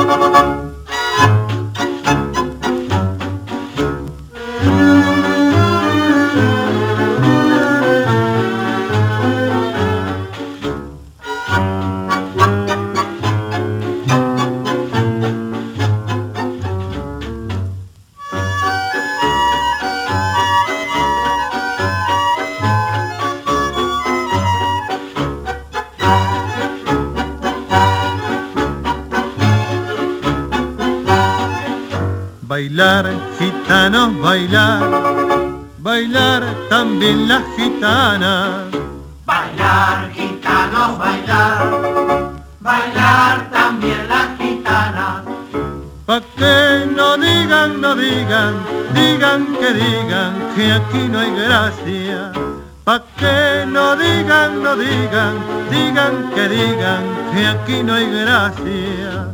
Los gitanitos tenemos todos la cara alegre y el cuerpo loco y no comemos y no dormimos, pero bebemos y nos reímos.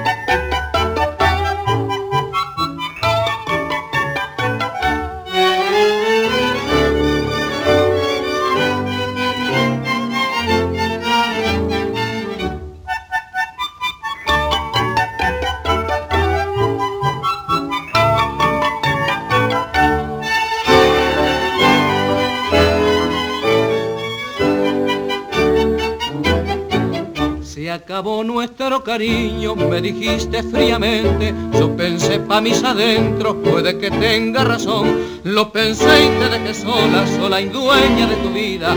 Mientras yo con mi conciencia me jugaba el corazón y cerré fuerte los ojos y apreté fuerte los labios pa' no verte, pa' no hablarte, pa' no gritar un adiós.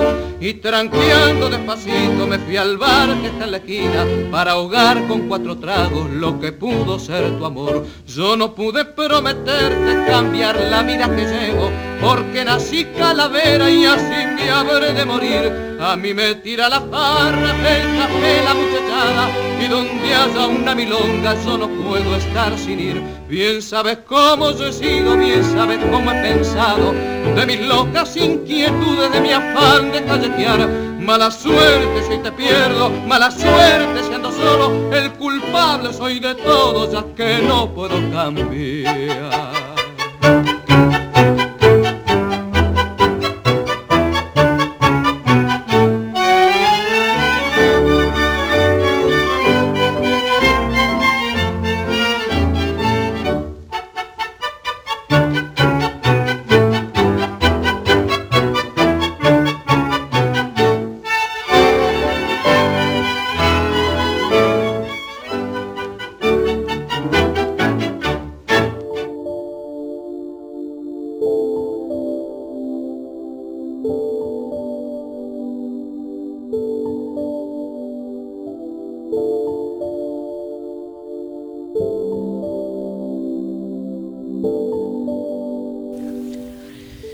Οι δύο κύριοι φόβοι που βιώνουν οι περισσότεροι άνθρωποι είναι ο φόβος της αποτυχίας και ο φόβος της απόρριψης. Και οι δύο είναι αποτέλεσμα της χαμηλής αυτοεκτίμησης, η οποία αποκτήθηκε μέσα από αρνητικέ ή τραυματικές εμπειρίες κατά την παιδική ηλικία. Οι δύο αυτοί φόβοι αντιπροσωπεύουν συναισθηματικές αντιδράσεις και κρατούν τους περισσότερους ανθρώπους πίσω, εμποδίζοντάς τους να αξιοποιήσουν το πλήρες φάσμα των δυνατοτήτων τους σε σύγκριση με οποιαδήποτε άλλη πλευρά της ανθρώπινης προσωπικότητας. Ένα κοινό λάθος που κάνουν πολλοί γονείς είναι να ασκούν καταστρεπτική κριτική ή να επιβάλλουν αυθαίρετα τιμωρίες στα παιδιά τους. Αυτό μεταδίδει σε ένα παιδί ένα μήνυμα που λέει ότι η αξία του και η συμπεριφορά του είναι ένα και το αυτό. Το παιδί αρχίζει κατόπιν να συσχετίζει αυτή την αίσθηση για τον εαυτό και τον υπολογισμό της αξίας του ως ατόμου με τη γνώμη των γονιών του η οποία έχει σχέση με, τόσο καλά, με το πόσο καλά συμμορφώνονται με τα δικά τους πρότυπα.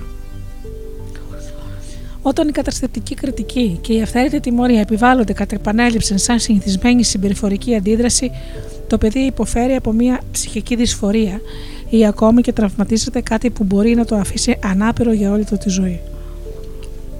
Αναπόφευκτα αυτή η αντιμετώπιση στερεί από το παιδί την ατομικότητά του, ορφά την εσωτερική του δύναμη και μειώνει τις πιθανότητες να αξιοποιήσει το πλήρες φάσμα των δυνατοτήτων του.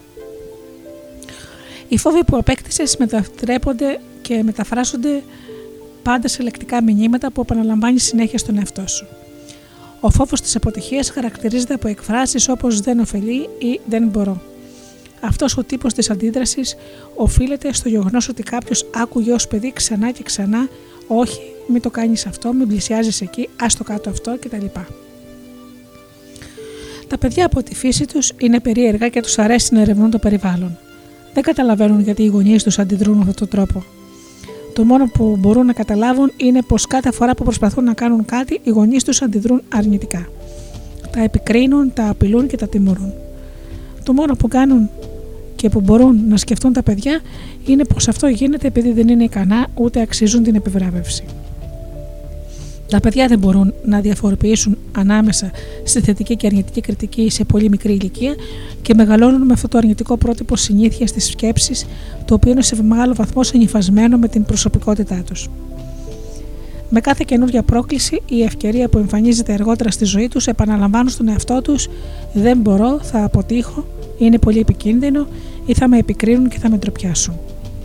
Αυτός ο φόβος της αποτυχίας οδηγεί σε αυτό που ονομάζουμε πρότοπο ανασταλτικής συνήθειας και αποτελεί ένα από τα μεγαλύτερα εμπόδια που αντιμετωπίζουν οι ενήλικες στη ζωή. Η αρνητική κριτική και η ευθέρετη τιμωρία μειώνουν πάντα την αυτοπεποίθηση και την αυτοεκτίμηση του παιδιού. Και τα δύο μειώνουν τις επιδόσεις τους σε όλες τις πλευρές της ζωής. Τα παιδιά που υποβάλλονται σταθερά σε αρνητική κριτική μεγαλώνουν και γίνονται υπερβαίσθητοι ενήλικες, ανίκανοι να δεχτούν οποιαδήποτε κριτική από τους άλλους, χωρίς να έχει σημασία αν είναι επικοδομητική ή αρνητική. Στο βιβλίο του Language in Thought, in Thought and Action, ο Αμερικανός γλωσσολόγος και πρώην γερουσιαστής Χαουάκα αναφέρει ένα πείραμα με ποντίκια το οποίο δείχνει πως η αυθαίρετη τιμωρία, ένας τύπος καταστρεπτική κριτικής, τα ακινητοποιεί μόνιμα και τα εμποδίζει να κάνουν νέες επιλογές. Ο καθηγητής Μάιερ από το Πανεπιστήμιο του Μίσιγκαν έκανε μια σειρά πειράματα που παρουσιάζουν μεγάλο ενδιαφέρον και κατά τα οποία προκαλείται νεύρωση στα ποντίκια. Καταρχήν, τα ποντίκια εκπαιδεύονται να πηδούν από μια πλατφόρμα σε δύο πόρτες. Εάν το ποντίκι επιδείξει στη δεξιά πόρτα, χτυπά τη μύτη του και πέφτει μέσα σε ένα δίχτυ. Εάν χτυπήσει στην αριστερή πόρτα, ανοίγει και βρίσκει ένα πιάτο φαγητό. Αφού εκπαιδευτούν επαρκώς σε αυτή την αντίδραση, η περίσταση αλλάζει. Η τροφή τώρα βρίσκεται πίσω από την πρώτη πόρτα, έτσι ώστε προκειμένου να πάρουν τη σωστή ανταμοιβή πρέπει να πηδήξουν προς τα δεξιά και όχι προς τα αριστερά. Ο ερευνητής μπορεί να παρουσιάσει και άλλες αλλαγές, όπως να μαρκάρει τις δύο πόρτες με διαφορετικούς τρόπους. Εάν το ποντίκι δεν καταφέρει να σκεφτεί το νέο σύστημα, έτσι ώστε κάθε φορά που πηδά να μην γνωρίζει αν θα πάρει τροφή ή θα χτυπήσει, θα χτυπήσει τη μύτη του, τελικά σταματά κάθε προσπάθεια και αρνείται να πηδήξει. Σε αυτό το στάδιο ο κ. Μάιερ λέει: Πολλά ποντίκια προτιμούν να πεινάσουν παρά να κάνουν μια επιλογή. Ένα άλλο λάθος που κάνουν πολλοί γονείς είναι να δείχνουν αγάπη υπό προποθέσει στα παιδιά τους. Αυτό συμπεριλαμβάνει την παρακράτηση της αγάπης ή τις απειλές ότι θα κάνουν κάτι τέτοιο, σαν μέσα ελέγχου της συμπεριφοράς του παιδιού. Πολλές φορές οι γονείς δεν συνειδητοποιούν ότι μπορούν να προκαλέσουν μόνιμη βλάβη στην ψυχή των παιδιών τους, απαιτώντας υπακοή και συμμόρφωση σαν αντάλλαγμα για την έκφραση αγάπης και τεφερότητες. Τα παιδιά έχουν τόσο πολύ ανάγκη την αγάπη που θα κάνουν οτιδήποτε για να την αποκτήσουν. Εάν αυτό που παίρνει το παιδί είναι μια αγάπη υπό προποθέσει, γρήγορα χάνει την αγνότητά του, το φυσικό αυθορμητισμό του και τη γενναιότητά του. Αν και αυτή η τεχνική χειραγώγησης είναι πολύ αποτελεσματική, μπορεί να είναι πολύ καταστροφική. Συχνά αφήνει βαθιά ψυχολογικά σημάδια που παραμένουν σε όλη τη ζωή και δημιουργεί σοβαρές ψυχολογικές αναπηρίες, τις οποίες το παιδί δεν μπορεί να κατανοήσει, αλλά ούτε και να τις ξεπεράσει ως ενήλικας.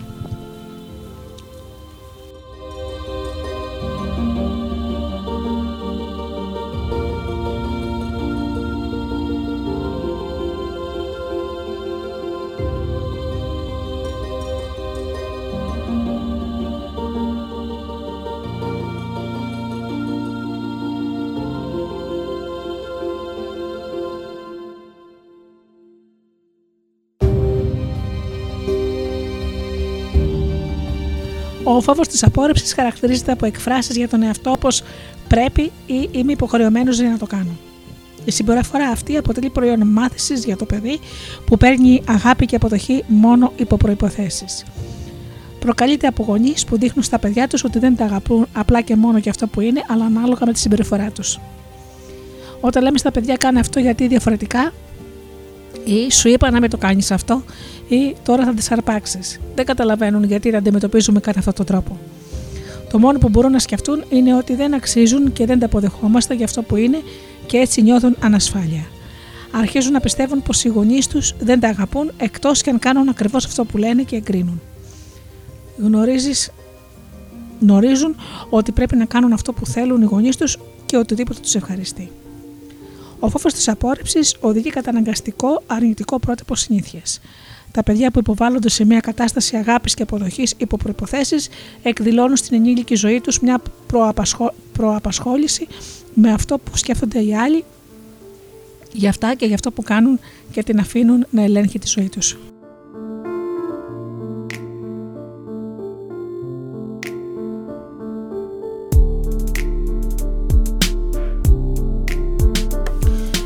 Τα δύο αυτά αρνητικά πρότυπα συνήθεια της σκέψης, το ανασταλτικό και το καταναγκαστικό, μπορούν να σε κρατούν πίσω σε όλη σου τη ζωή.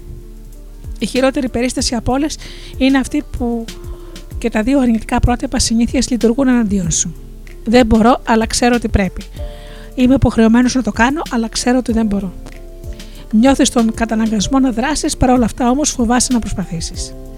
Αντιμετωπίζεις αυτό που αντιλαμβάνεσαι σαν αδύνατη περίσταση. Το μόνο που μπορούν να κάνουν οι δύο αυτοί φόβοι είναι να υποσκάψουν μια θετική αίσθηση για τον εαυτό. Γνωρίζουν πως μια έλλειψη θετικής αντίληψης για τον εαυτό αποτελεί την κύρια αιτία δυστυχίας και αποτυχίας που βιώνουν οι άνθρωποι στη ζωή τους. Σε σύγκριση με οποιοδήποτε άλλο παράγοντα, πολλοί ενήλικες μένουν πίσω και δεν πραγματώνουν πλήρως τις δυνατότητές τους εξαιτίας μιας αρνητικής αυτοεικόνας και χαμηλού επίπεδου αντίληψης για τον εαυτό. Σύμφωνα με τον John Gardner, συγγραφέα του Self Renewal, οι νοητικές και συναισθηματικές δυσκολίες που καθιστούν ανάπηρους και κατατρέχουν τους φυσιολογικούς ανθρώπους αποτελούν το πιο δυναμικό παγκόσμιο μέσο αναστολής των ανθρώπιων επιδόσεων.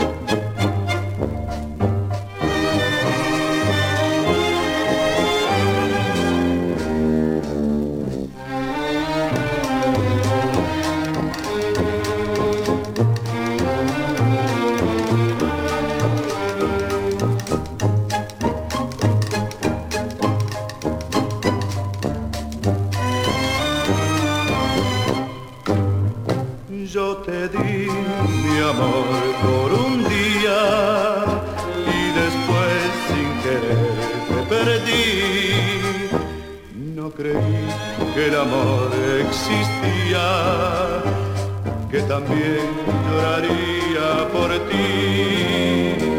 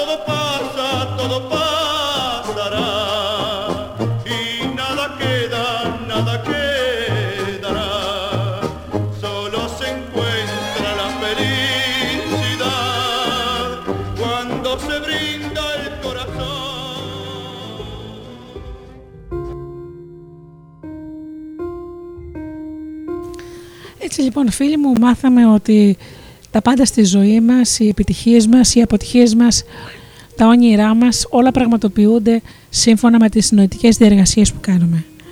Με το όραμα που έχουμε και με την εκπαίδευση που έχουμε λάβει από μικρή. Αλλά που είναι στο χέρι μας να τη διορθώσουμε και να κάνουμε τον εγκέφαλό μας, το νου μας, να λειτουργεί υπέρ μας. Κάνοντας θετικές εικόνες και έχοντας θετική στάση για τη ζωή, είναι το πρώτο βήμα που θα μας οδηγήσει σε ένα καλύτερο αύριο, σε μια καλύτερη ζωή.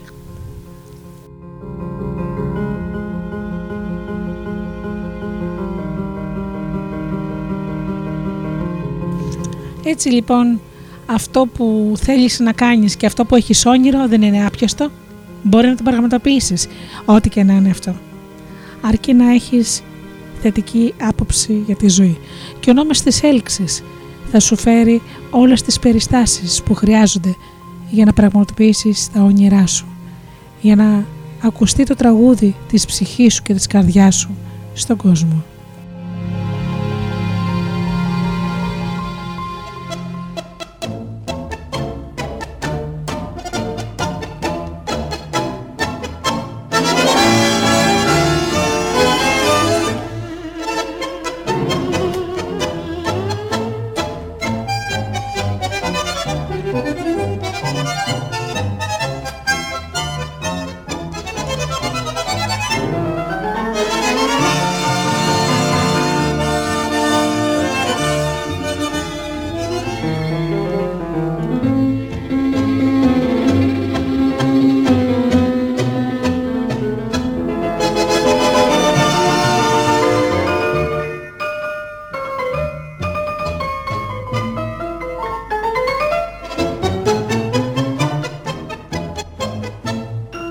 Sigas hablando, andate y no vuelvas total, ya no queda nada entre los dos. ¿O acaso pretendes verme de rodillas, que yo te pida mil veces perdón? ¿Qué esperas para irte si ya no te quiero? Si ni hablarte puedo, me tiembla la voz.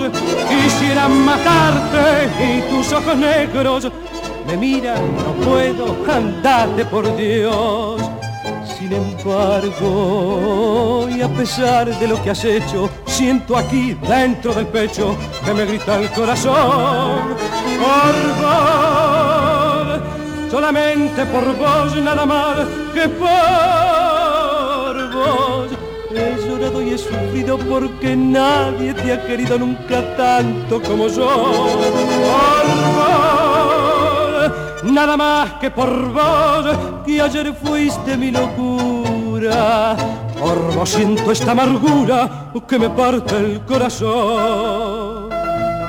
Los días, las noches, las horas amargas, mordiendo la almohada por no maldecir. Borracho de celo frente a tu retrato, no sabes o cuánto me has hecho sufrir.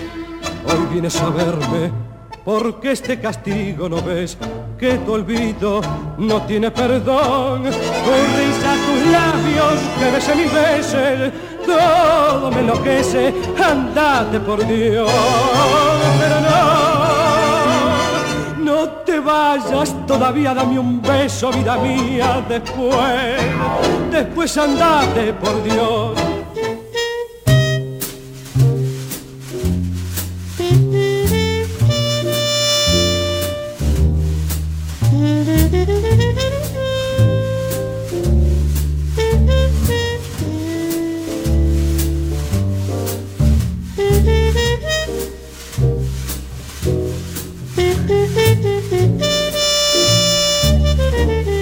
Αγαπημένοι μου φίλοι, η εκπομπή «Άνθρωποι και ιστορίες» με τη Γεωργία Αγγελή έχει φτάσει στο τέλος της.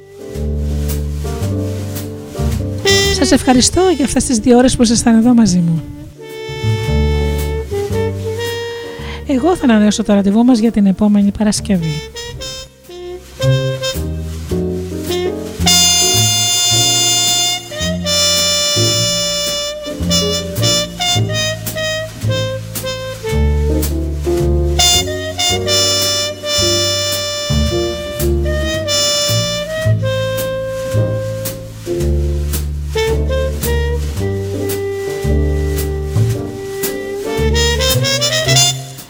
Έως τότε φίλοι μου σας εύχομαι από καρδιάς να περνάτε καλά, να είσαστε καλά και αγαπήστε τον άνθρωπο που βλέπετε κάθε μέρα στον καθρέφτη. Καλό σας βράδυ.